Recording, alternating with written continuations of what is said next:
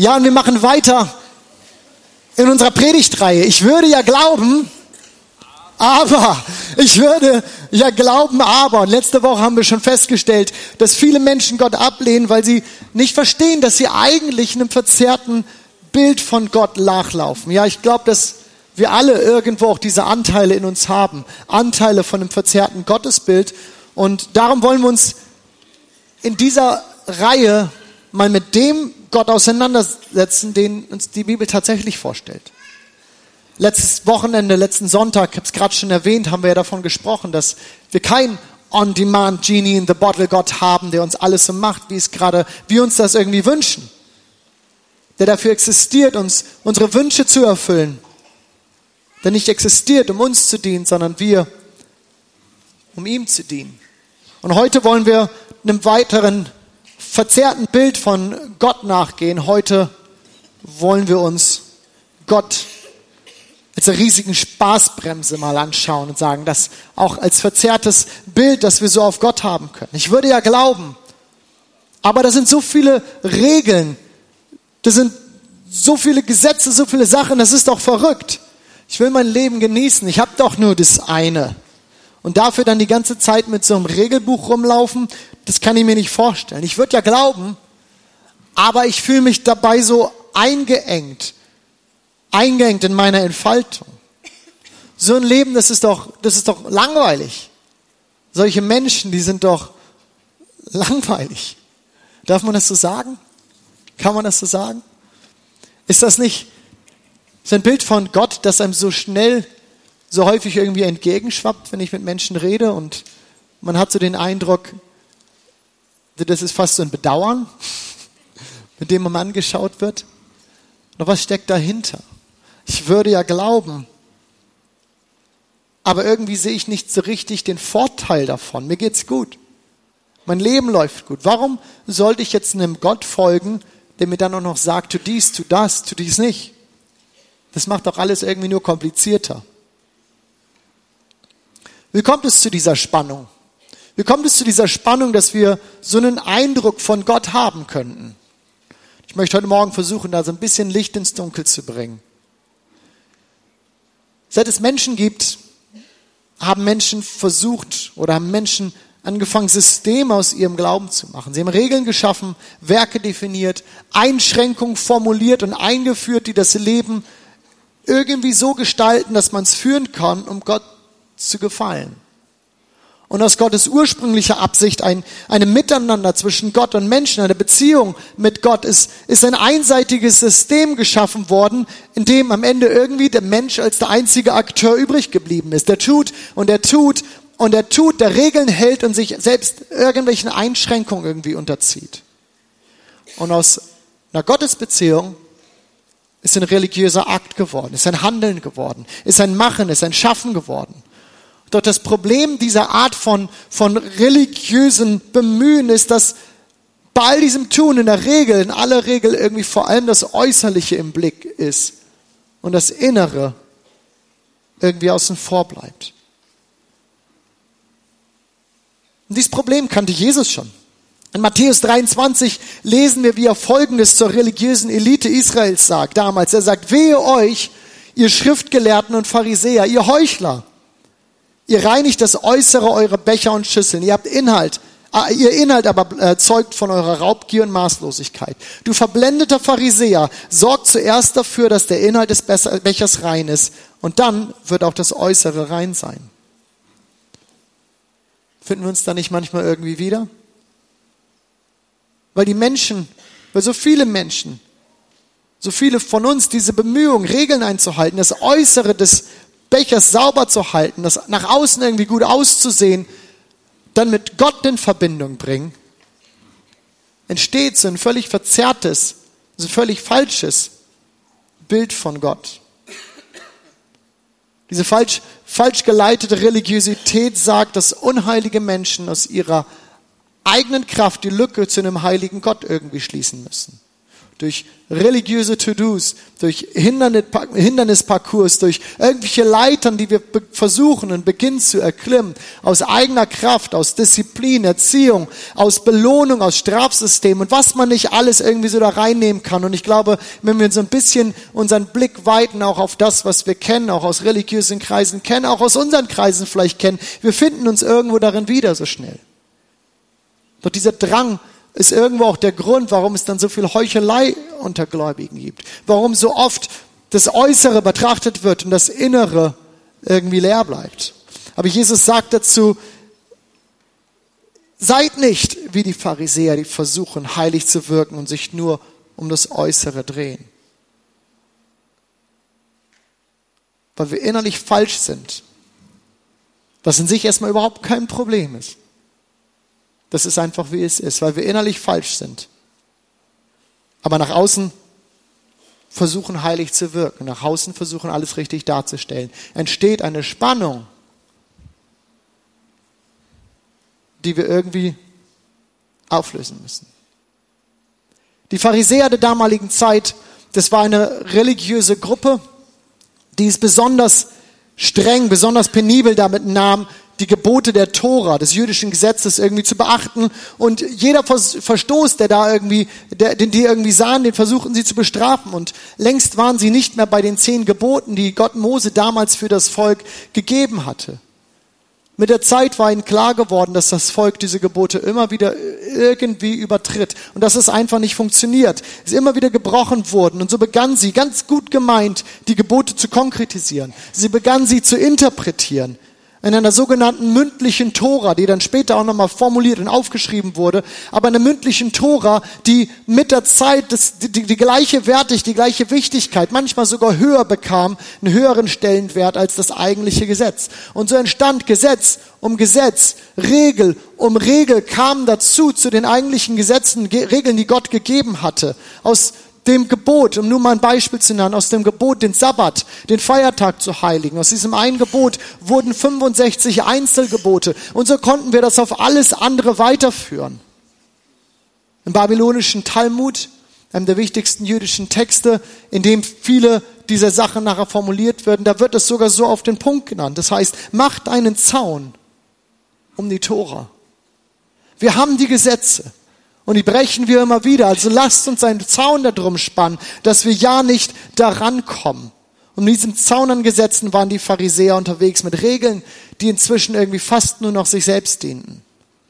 Und Jesus findet ganz deutliche Worte dazu.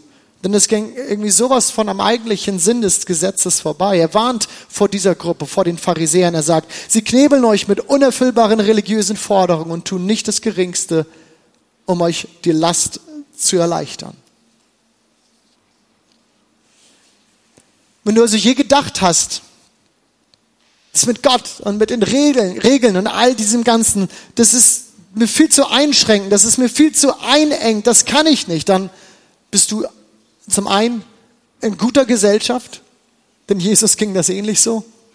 Und zum zweiten will ich dir sagen, bist du wahrscheinlich diesem Spaßverderber Gott aufgesessen, der dir dein Leben zu so einer Regel gemacht hat. Aber diesen Spaßverderber Gott, den, den musst du nicht glauben, an den musst du nicht glauben, denn, und das möchte ich heute Morgen hier so platzieren, der existiert überhaupt nicht. Wer mit dem wahren Gott, wer mit dem Gott der Bibel in Berührung kommt, wird immer erleben, dass sein Leben lebenswerter wird, wie er dir mehr Freude schenkt, wie er dir mehr Frieden gibt und mehr Lebensqualität. Er macht alles schöner. Nicht immer alles easy, das dürfen wir nicht verwechseln. Es ist nicht so, dass da nicht irgendwie auch Schwierigkeiten und Herausforderungen irgendwie kommen. Aber ich glaube ganz ehrlich aus meinem Herzen, er macht alles schöner, nicht umgekehrt. Das Gesetz, das Gott gegeben hat, und ja, es gibt dort Dinge, die Gott vorgegeben hat. Das Gesetz, das er geschaffen hat, ist nicht da, um uns einzuengen. Doch um das zu verstehen, müssen wir irgendwie auch den Punkt kommt zu wissen, was es dann mit diesem Gesetz auf sich hat und vor allem, was das mit uns zu tun hat. Denn was verbinden wir mit, mit dieser Spaßbremse? Was verbinden wir damit, mit diesem Spielverderber Gott, dass der alles nicht erlaubt? Doch am Ende die ganzen Gesetze, doch am Ende die ganzen Regeln und Verbote, oder? Also verstehen wir besser, was es mit diesen Gesetzen, was es mit diesen Geboten auf sich hat. Und hier habe ich uns drei Punkte mitgebracht aus einem Text von Paulus aus dem Römerbrief, ein unheimlich spannender Brief. Paulus hat ja manchmal so Endlossätze und komplizierte Kapitel und wo man irgendwie 100 Jahre drüber brüten muss. Aber es gibt auch diese Punkte, wo ich denke, so Mann, das ist sowas von auf den Punkt gebracht. Und solchen Text habe ich uns mitgebracht. Steht auch gerne mit mir auf. Wir wollen aus Gottes Wort lesen. Was es darüber zu sagen hat. Römer 3, die Verse 20 bis 22. Dennoch durch das Befolgen von Gesetzesvorschriften steht kein Mensch vor Gott gerecht da. Das Gesetz führt vielmehr dazu, dass man seine Sünden erkennt. Doch jetzt hat Gott, unabhängig vom Gesetz, aber in Übereinstimmung mit den Aussagen des Gesetzes und der Propheten, seine Gerechtigkeit sichtbar werden lassen. Es ist eine Gerechtigkeit, also ein Gerechtsein vor Gott, deren Grundlage der Glaube an Jesus Christus ist und die allen zugute kommt, die glauben. Dürfte ich gerne widersetzen. Was für starke Verse. Was für ein starker Text. Und mein erster Punkt, den ich aus diesem Text für uns mitnehmen möchte, den werde ich ganz kurz und knackig machen, der ist, du kannst Gott nicht gerecht werden, indem du das Gesetz erfüllst. Du kannst Gott einfach nicht gerecht werden, indem du das Gesetz erfüllst. Egal wie viel Mühe du dir gibst, egal wie religiös wir sind, es geht einfach nicht. Der Ansatz, der Zugang dazu, der Zugang zu Gott ist einfach der falsche. Religion, und ich hoffe, ihr verzeiht mir, wenn ich diesen Begriff mal so vereinfacht hier benutze. Religion sagt, Gott will gute Taten sehen. Aber die Bibel sagt, niemand kann Gott beeindrucken. Wir haben es eben gelesen in Vers 20. Durch das Befolgen von Gesetzesvorschriften steht kein Mensch vor Gott gerecht da. Egal wie sehr du es versuchst, egal in welche Kirche du gehst, egal wie regelmäßig du die Bibel liest, egal wie keusch du dein Leben lebst, egal wie du es versuchst und schaffst, alle Regeln zu halten.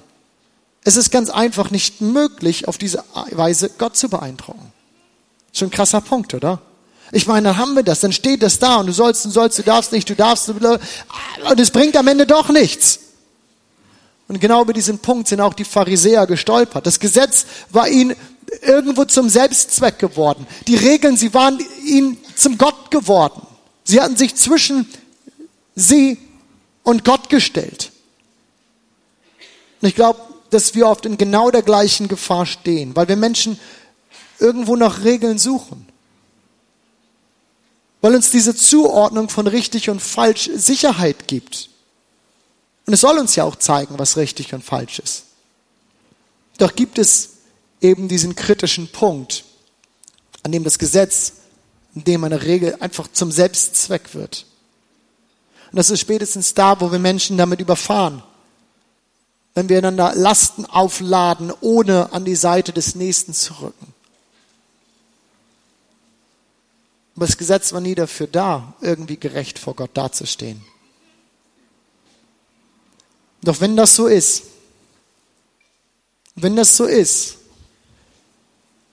wenn wir vor Gott nicht gerecht werden können durch das Einhalten von Gesetzen, dann drängt sich die Frage ja förmlich auf, warum gibt es dann so viele Regeln und Gesetze? Warum gibt es das Gesetz Gottes? Und das ist mein zweiter Punkt. Und hier ist die Bibel eigentlich recht deutlich und recht einfach. Das Gesetz existiert, um dir zu zeigen, dass du einen Retter brauchst. Das Gesetz existiert, um dir zu zeigen, dass du einen Retter brauchst. Römer 3,20, wir haben es gerade gelesen. Durch das Gesetz steht kein Mensch vor Gott gerecht da. Das Gesetz führt vielmehr dazu, dass man seine Sünden erkennt. Der Mensch ist gut. Wie gern, wie schön, wie oft hat man das schon gehört, oder? Ich bin gut. Ich war sogar schon zu Vollidioten nett. Das muss doch irgendwas zählen. Ich bin kein schlechter Mensch. Wie schwer fällt es oft irgendwie einzugestehen, dass wir tief in uns es doch nicht alles zusammenkriegen, dass wir tief in uns vielleicht doch nicht so gut sind, dass wir Antreiber haben, die uns selbst schaden, dass wir Verhaltensmuster haben, Wünsche in uns haben, die andere um uns herum schaden und vor allem auch die Gott nicht ehren. Richtig. Verglichen mit anderen stehst du vielleicht gar nicht so schlecht da.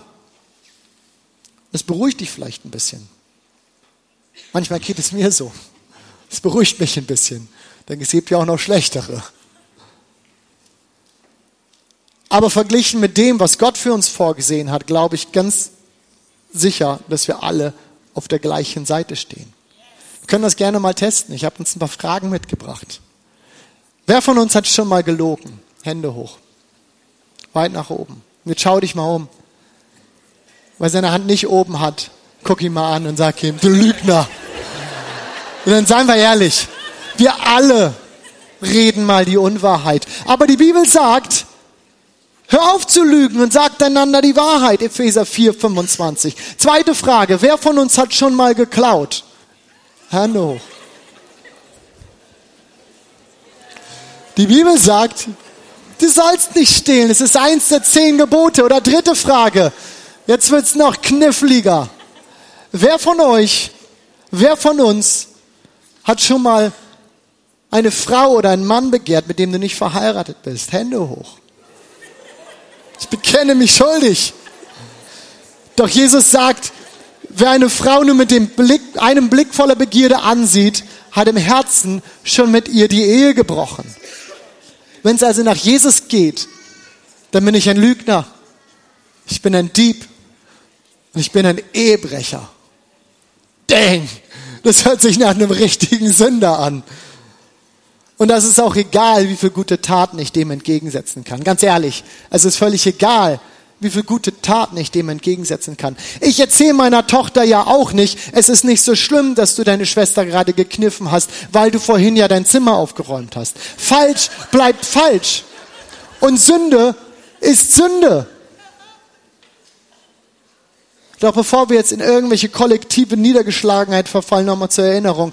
Diese Gebote sind nicht dafür da, um uns irgendein Standing vor Gott zu erarbeiten. Sie zeigen uns Gottes Standard auf. Ja, das tun sie. Wie er, wie der Schöpfer von Himmel und Erde, der Designer von uns Menschen, sich das Zusammenleben von uns Menschen gedacht hat und wie er sich die Beziehung zu ihm als unserem Gott vorgestellt hat. Und wir erkennen, dass wir Hilfe brauchen.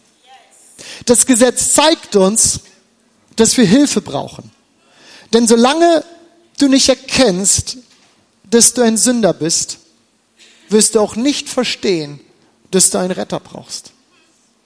Und das führt mich zu meinem dritten Punkt und Lieben. Das ist das heute Morgen hier, das ist Evangelium pur. Das ist die Botschaft, warum Gott Jesus auf die Erde gesandt hat, weil er gesagt hat, die Menschheit muss das wissen. Nur durch den Glauben an Jesus kannst du mit Gott ins Reine kommen. Nicht indem du dich noch mehr anstrengst, nicht indem wir uns noch mehr zusammenreißen, noch mehr aufladen, sondern nur durch den Glauben an Jesus. Paulus drückt das so aus in Vers 22, es ist eine Gerechtigkeit, deren Grundlage der Glaube an Jesus Christus ist und die allen zugute kommt, die glauben. Egal wo du herkommst, egal wer du bist und egal was du getan hast, völlig egal was du getan hast, wenn du dich entscheidest zu glauben und Jesus zu vertrauen, wenn du erkennst, dass du Gott alleine nicht gerecht werden kannst und dass Jesus dir helfen kann, dann hast du es geschafft. Dann hast du es geschafft. Du darfst zu Gott kommen und er steht da mit weit offenen Armen und freut sich, dir entgegenzulaufen und dich anzunehmen. Unsere vermeintlich guten Taten werden das nicht tun. Sie werden das einfach nicht tun. Denn die Rechnung ist nicht Jesus und gute Taten. Die Rechnung ist nur Jesus allein. Nur Jesus allein. Beeindruckend vorgeführt hat Jesus uns das in einem seiner letzten Tage hier auf, auf Erden, als er am Kreuz hing. Gut, am Kreuz hat uns ganz vieles ganz beeindruckend irgendwie vorgeführt, aber ich meine vor allem diese Szene, aus, die die Bibel uns beschreibt und erzählt, dass mit ihm zwei weitere Menschen ähm, gekreuzigt wurden, zwei Verbrecher. Und die Bibel beschreibt, dass der eine Verbrecher ihn anguckt und ihn auslacht, ihn verspottet. Sagt, geh doch runter vom Kreuz, wenn du kannst, wenn du wirklich der Messias bist. Und der andere Verbrecher schaut ihn an und er sagt ihm aus einem gebrochenen, aus einem zerbrochenen Herzen heraus, Jesus, bitte denke an mich, wenn du in dein Reich kommst. Und Jesus sagt ihm vermutlich den schönsten Satz, den dieser Mann sich hätte vorstellen können. Er sagt ihm, noch heute wirst du mit mir im Paradies sein. Wenn gute Taten nötig wären, um Gott zu gefallen und ihm gerecht zu werden, wenn gute Taten nötig wären, um in den Himmel zu kommen, dann hätte dieser Mann unheimlich schlechte äh, Karten gehabt. Denn fixiert mit beiden Händen an dieses Kreuz, was sollte er noch tun? Was sollte er noch an guten Taten irgendwie vollbringen können? Es war unmöglich. Aber es war auch unnötig. Es war einfach nicht nötig. Er brauchte nur eines. Jesus. Jesus. Der Spaßbremsen Gott, der verlangt von uns Leistung, Leistung, Leistung. Und ganz ehrlich, egal was ich tue, es wird mir keinen Spaß machen, weil ich wie im Hamsterrad laufen versuche, irgendjemand anderem und irgendeinem Standard gerecht zu werden. Aber Jesus ist da und er sagt, ich habe alles schon getan. Ich habe alles schon vollbracht. Und vielleicht sitzt du jetzt hier und denkst, ja, okay, das ist ja schön und gut, aber Butter bei Fische, da sind jetzt ja trotzdem Don'ts und Do's. Trotzdem Dinge, die wir tun dürfen und nicht tun dürfen. Und du hast recht. Lass mich das mal so versuchen zu erklären. Ganz am Anfang, als Jesus die, als Gott die Erde geschaffen hat, da war alles äh, einfach und schön. Er hat Adam und Eva geschaffen und er hat sie in einen gigantischen Garten gestellt, einen Dschungel von Abenteuern, Millionen von Möglichkeiten, die zu entdecken waren und die zu genießen waren. Und er hat ihnen gesagt, seid fruchtbar und vermehrt euch, habt Spaß, nehmt das Land ein, bebaut es, entdeckt es, benennt alle Tiere, die ihr finden könnt und gebt ihnen irgendwelche Namen, tobt euch aus, genießt das Leben. So hat es angefangen. Und er hat eine Sache ihnen gegeben, von der sie sich fernhalten sollten. Eine Sache neben Millionen von Möglichkeiten. Gesagt, haltet euch fern von diesem einen Baum, denn wenn ihr von dieser Frucht esst, werdet ihr wissen, was gut und böse ist. Wenn ihr das tut, dann werdet ihr sterben müssen. Warum hat Gott ihn nicht erlaubt, von diesem Baum zu essen? Wir haben es gerade gelesen. Um ihn das wegzunehmen, was wirklich Spaß macht? Das, was jetzt wirklich gut ist? Nein, er hat ihn nicht erlaubt, davon zu essen, weil es die eine Sache war, die sie zerstören würde. Die eine Sache, die ihr Leben kaputt machen könnte. Und genau das Gleiche müssen wir vor uns verstehen, müssen wir vor uns nehmen und sagen, es, es gibt Do's und Don'ts, es gibt die Regeln, es gibt die Gesetze, die Gott gegeben hat. Aber seine Regeln, seine Grenzen sind nicht da, damit wir sie einhalten, um Gott irgendwie glücklich zu machen. Und irgendwie wartet, dass, dass, dass, dass, dass wir funktionieren wie so Puppen. Und wir können uns damit auch nichts bei ihm verdienen. Wir haben gerade darüber gesprochen. Aber sie sollen uns davor beschützen, was uns kaputt machen kann und unser Leben zerstört. Und genau das ist es, was Gott nicht will. Gott will, dass dein Leben das lebenswerteste und erfüllteste Leben ist, das du leben kannst. Er ist kein Spaßverderber, Gott. Das ist er einfach nicht. Aus seiner Natur heraus, aus dem, was er für uns möchte, will er genau das Gegenteil. Er will, dass du gewinnst. Und er hat die größten Abenteuer für dich vorbereitet. Er hat die tiefsten Beziehungen für dich vorbereitet, das zufriedenste Herz. Er will, dass du das Allerbeste aus deinem Leben bekommst, was möglich ist. Und er hat Jesus auf diese Erde gesandt. Und Jesus auf diese Erde gesandt, um uns eine Brücke zu bauen, damit unser Unvermögen gut zu sein. Das ist die ganze Spannung am Anfang ja erst geschaffen hat. Unser Unvermögen, gut zu sein, damit das nicht das Ende der Geschichte ist. Und dass dieses Hamsterrad aus, aus, aus Leistung und Versuchen, dem irgendwie entgegen, dem irgendwie gerecht werden zu können, unterbrochen wird.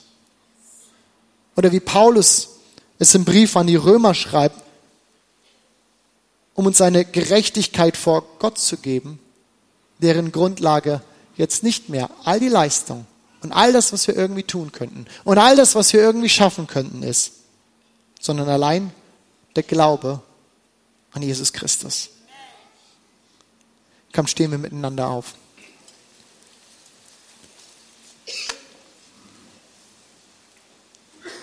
Jesus, ich danke dir, dass du alles getan hast, dass du alles in Bewegung gesetzt hast, damit wir nicht unsere Leistung irgendwie vor dich stellen müssen und damit gut aussehen müssen. Danke, dass es der Glaube an dich ist, der uns rettet. Und danke, dass du kein Spaß, kein Spielverderber bist, der uns in unserem Leben irgendwie einschränken will und tausend Leitplanken setzen will, damit wir nur ja nicht zu viel Spaß haben, damit das Leben bloß nicht zu gut funktioniert. Danke, dass du genau das Gegenteil bist. Und dass du unser Bestes im Blick, unser Wohl im Blick hast. Dass es dein Verlangen ist, dass es dein Wunsch ist, dass wir gewinnen. Und dass wir Leben in Fülle, Leben im Überfluss haben. Und ich bete, dass du uns heute Morgen die Gnade gibst, das zu verstehen die Gnade gibst zu sehen, wer du bist und was du wirklich für uns vorhast. Und ich möchte fragen, ob heute Morgen Menschen hier sind, ob du hier bist und sagst, wenn ich ehrlich bin, ich bin diesem, dieser Spaßbremse, diesem Bild von Gott als Spaßbremse irgendwo aufgesessen. Und ich versuche durch, durch, durch Tun, durch, durch Leistung, durch immer mehr und hier und ich versuche mir irgendwie das zu erarbeiten, Gott zu gefallen. Und es versaut mir all den Spaß am Leben, weil ich wie in so einem Hamsterrad laufe und nie zu dem Ergebnis komme, was ich mir wünsche. Dass ich das Gefühl habe, Gott liebt mich und so wie ich bin, ist gut bei Gott. Ich glaube, dass wir oft sehr, sehr, sehr, tief in uns diese, diese, diese die verzerrten Bilder von Gott sitzen. Und ich möchte heute Morgen gerne beten, dass sich das bricht. Und möchte bitten, dass Gott sich uns offenbart als der Gott, der Leben im Überfluss, in Fülle und Spaß und Freude schenken kann. Denn das Leben ist von Gott nicht gedacht als irgendein Leben in Einschränkungen und Regeln, wenngleich sie da sind, um uns vor dem zu bewahren, was uns kaputt machen kann. Aber nicht, um irgendwie Gott zu gefallen. Es ist Jesus, den wir brauchen, der in uns lebt. Und deswegen gefallen wir Gott. Und nicht andersrum. Und so möchte ich fragen, ob heute Morgen jemand hier ist, den das betrifft und ich werde heute Morgen das mal so machen, dass ich nicht bitte, dass du mir deine Hand zeigst, sondern wir einen Moment nehmen, in dem du das für dich mit Gott festmachst und Gott sagst, Gott, bitte offenbar dich mir als der Gott, der mir Leben in Fülle geben will. Und hilf mir zu verstehen, dass ich vor dir nicht leisten muss, dass meine Gerechtigkeit aus Jesus kommt und nicht aus dem, was ich tue. Komm, nehmen wir uns einen Moment und rede mit deinem Gott.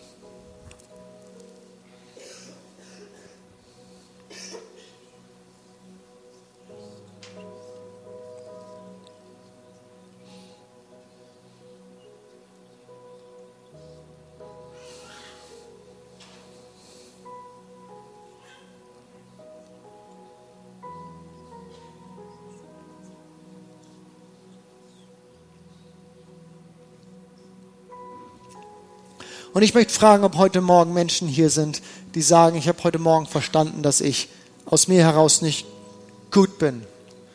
Davon gesprochen, wir müssen verstehen, dass wir erkennen, dass wir Sünder sind, um zu verstehen, dass wir einen Retter brauchen. Und du sagst, ich habe verstanden, dass ich einen Retter brauche. Ich habe verstanden, dass ich Jesus brauche, damit er mich mit Gott ins, ins Reine bringt. Und du bist hier und du sagst, ich möchte diesen Jesus, ich möchte Gott kennenlernen und möchte glauben, damit ich gerettet werde.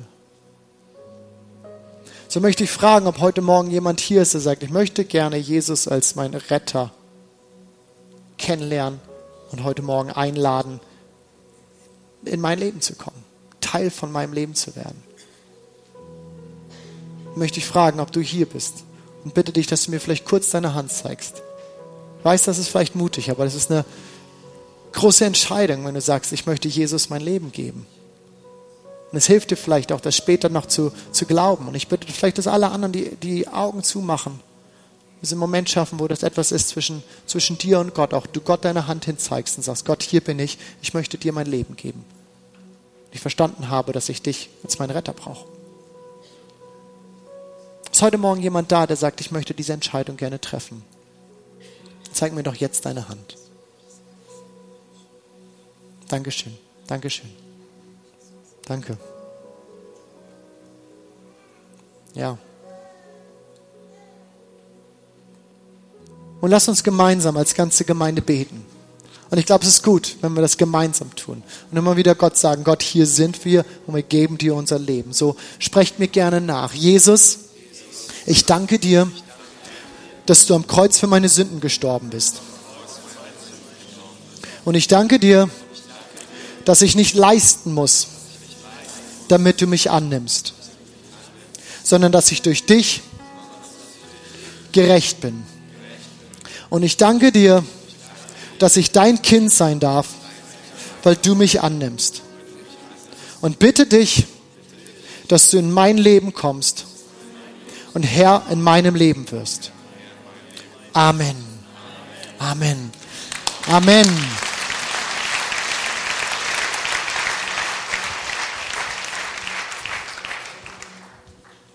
Und die Gnade unseres Herrn Jesus Christus und die Liebe Gottes und die Gemeinschaft des Heiligen Geistes sei mit uns allen.